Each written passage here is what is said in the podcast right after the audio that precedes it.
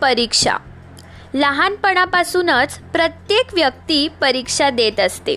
कधी school exams तर कधी कॉलेज एक्झाम्स त्यानंतर कुठल्या क्षेत्रात करिअर बनवायचं आहे त्यानुसार त्या त्या क्षेत्राच्या एंट्रन्स एक्झाम्स आता आपल्या सिस्टमलाच आपल्यावर किंवा असं म्हणा ना स्वतःच्या शिक्षण पद्धतीवर विश्वास नाही.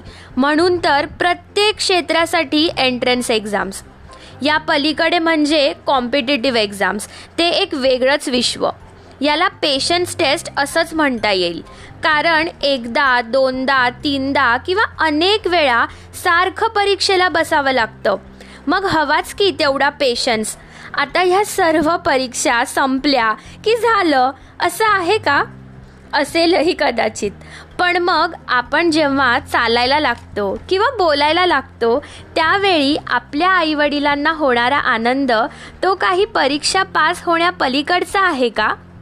बऱ्याचदा आपण आपल्या शालेय जीवनात इंट्रोवर्ट असतो पण कॉलेज लाईफ आपल्याला आपोआप सोशल व्हायला शिकवते. ती सुद्धा न जाणता दिलेली एक परीक्षाच तर आहे. पुढे नोकरी तर इंटरव्ह्यूज एंट्रन्स हे देऊन मिळतेही पण आयुष्याच्या ह्या टप्प्यावर म्हणजेच लग्नाच्या परीक्षेत अचूक पास झाला त्यालाच पुढे आयुष्य आनंदाने जगता येतं.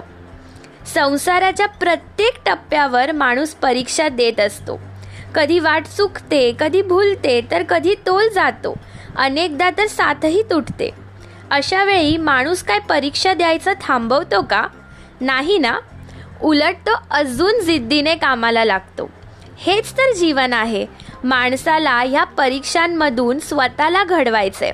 दुसऱ्यांशी तुलना करून किंवा त्याच्यासारखं हवं आहे ह्या विचारातून दिलेली आयुष्याची ही परीक्षा त्याला संकटातच आणेल. कारण शेवटी प्रत्येकाचा क्वेश्चन पेपर वेगळा आहे.